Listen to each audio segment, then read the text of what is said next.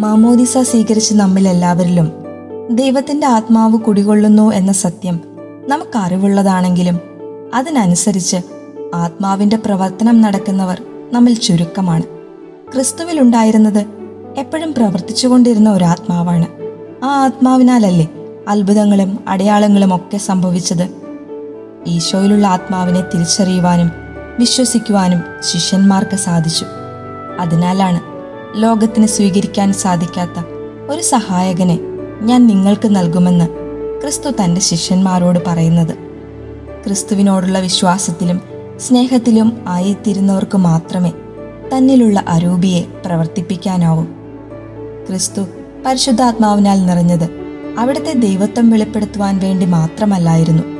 ആ അരൂപിയെ നമുക്ക് തരുവാനും വേണ്ടിയായിരുന്നു. ലോകത്തിന്റെ ചിന്തകളിലായിരിക്കുന്നവർക്ക് സത്യാത്മാവിനെ തിരിച്ചറിയാൻ സാധിക്കാതെ വരും. നിരന്തരമായ പ്രാർത്ഥനയും വചനത്തിനനുഷ്ഠിതമായ ജീവിതവും നമ്മിലെ ആത്മാവിനെ പ്രവർത്തന നിരതമാക്കും അങ്ങനെ പുതിയൊരു അഭിഷേകം നമുക്കും സ്വന്തമാക്കാൻ സാധിക്കും.